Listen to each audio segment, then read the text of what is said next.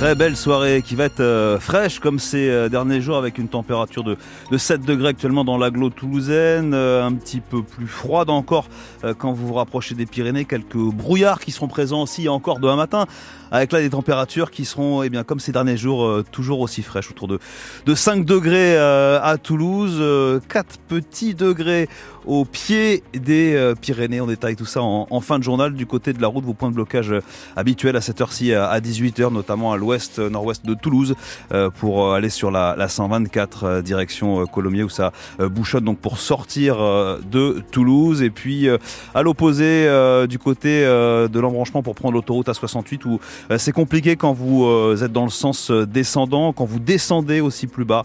Après avoir passé Balma, compliqué pour rejoindre la 61. On vous guide sur France Bleu Occitanie. Et les infos aussi ce soir. Bonsoir Mathieu Ferry. Bonsoir Alexandre, bonsoir à tous. On commence par cette histoire qui se finit bien grâce à France Bleu Occitanie, Mathieu. Oui, on vous avait parlé il y a quelques jours de cette galère des habitants d'un immeuble du quartier Ampalo à Toulouse depuis près d'un mois. Ascenseur en panne dans ce bâtiment de 7 étages avec des habitants âgés et ou handicapés. Un mois d'attente donc. Notre reportage a été diffusé jeudi dernier et dès le lendemain, vendredi, l'ascenseur a été réparé. Immense soulagement pour Sophie Cornet qui vit en fauteuil. Elle habite au sixième étage. J'ai été soulagée. C'est grâce à France Bleu. Par contre, ce que je dirais aux gens qui sont en situation de handicap, ne laissez jamais ça passer. On a galéré, galéré, galéré, parce que lorsque l'ascenseur est en panne, on se dit, alors là, on va dépendre encore plus des gens. On ne peut pas avoir une auxiliaire de vie tout, le temps, à, à chaque heure. Et puis, il y a aussi la pharmacie, les marchands de légumes, euh, tout un tas de choses qui n'ont pas été pris en compte tout de suite, puisque on pensait que l'ascenseur allait être réparé dans les deux jours. La bonne nouvelle donc à Ampalo avec cet ascenseur réparé grâce au reportage de Julien Rogeau jeudi dernier sur France Bleu Occitanie.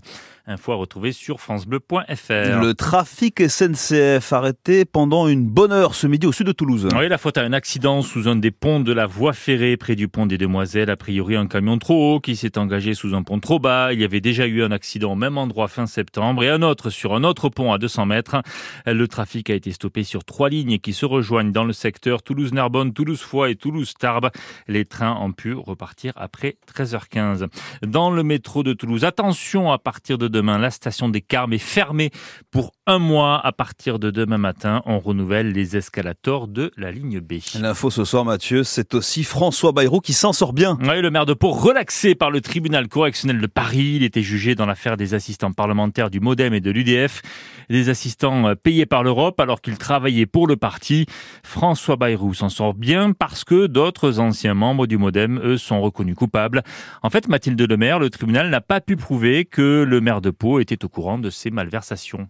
Aucune note n'a été envoyée à François Bayrou informant que des fonds européens serviraient à rémunérer des assistants parlementaires qui en réalité travailleraient pour le Modem. Il est probable que les auteurs du détournement de fonds publics aient pu agir avec l'accord implicite de François Bayrou, mais on ne peut déduire la culpabilité d'une hypothèse. Relax donc au bénéfice du doute. Voilà les mots du président du tribunal. Le patron du parti centriste est resté mesuré dans la manifestation de sa joie car huit de ses proches dans ce dossier, cinq eurodéputés, trois cadres de son parti, écopent de peine de prison avec sursis, de peine d'amende.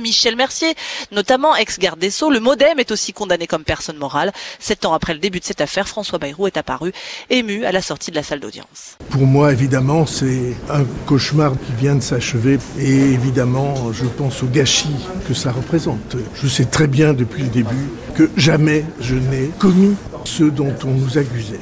Jamais. Est-ce que ça ouvre la voie pour de nouvelles responsabilités Écoutez, on va attendre quelques minutes, quelques heures pour réfléchir à cet avenir. Moi, ce qui m'intéresse, c'est l'engagement et les missions. Les deux procureurs au procès avaient demandé la condamnation de François Bayrou à 30 mois de prison avec sursis. Le parquet pourrait donc faire appel de la décision.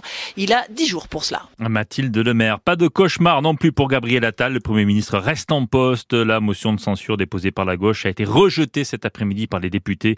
Seulement 124 voix. Il en fallait 200 489 pour faire tomber le gouvernement. Le texte n'a pas reçu le soutien du RN ni des Républicains.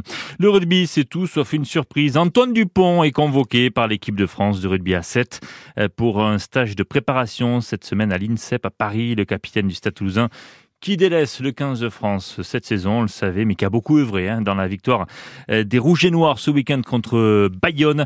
Autre coup toulousain convoqué dans cette équipe de France de rugby à 7, Nelson Épée. La victoire du Stade et la défaite du 15 de France, on en parle, on débriefe tout ça dans 100% Stade Toulousain dans une poignée de minutes avec un bel invité, c'est Patrick Tabaco, l'ancien troisième ligne internationale qui a joué notamment à Colomiers et au Castre Olympique. Écoutez bien, parce que ce soir, il y a un ballon de rugby à gagner.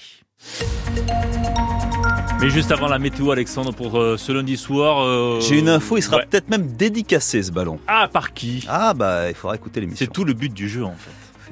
Exactement, notamment. Notamment. Est-ce que vous voulez la météo demain matin très tôt? Je crois que vous revenez euh, assez prochainement. Oui, je reviens demain matin à bonne heure, comme on dit. C'est pour vous dire. Et là aussi, c'est pas une surprise. On va rien y voir demain matin, en fait. Voilà, ça va être encore la, la, purée de poids. En clair, surtout vous, Mathieu, soyez prudents sur la route, qu'allez nous, nous réveiller demain matin sur France Bleu Occitanie et France 3 Occitanie. Euh, du brouillard encore annoncé, des températures, on le disait, hein, qui sont fraîches ce soir, qui sont repassées sous les 10 degrés. Et euh, au réveil, eh bien, alors pour Mathieu, 4 heures du matin, il fera, il fera 5 degrés. Et en fait, quand on se réveille un, peu plus tard, euh, on sera à la même température à 7 heures, 5 degrés, entre 5 et 6 degrés euh, dans l'agglo euh, toulousaine avec donc euh, des brouillards hein, quand vous descendez dans le Volvresse, dans le Comminges ou encore en Ariège. il fera un peu plus frais, on vous l'a dit, au pied des Pyrénées, 3 petits degrés. Et malheureusement, si on va peut-être repasser la barre des degrés dans l'après-midi demain, il fera toujours aussi gris. Voilà, il faut s'y faire, on est sur une semaine euh, grisou. Euh, c'est comme ça, on prend son mal aux patience, comme sur la route ce soir. On vous accompagne. Euh, c'est pas cata ce soir, c'est les, traditionnels ralentissements. Un petit peu embêtant de la fin de journée quand il faut rentrer chez soi, quand on veut sortir de Toulouse côté ouest, récupérer la, la 124.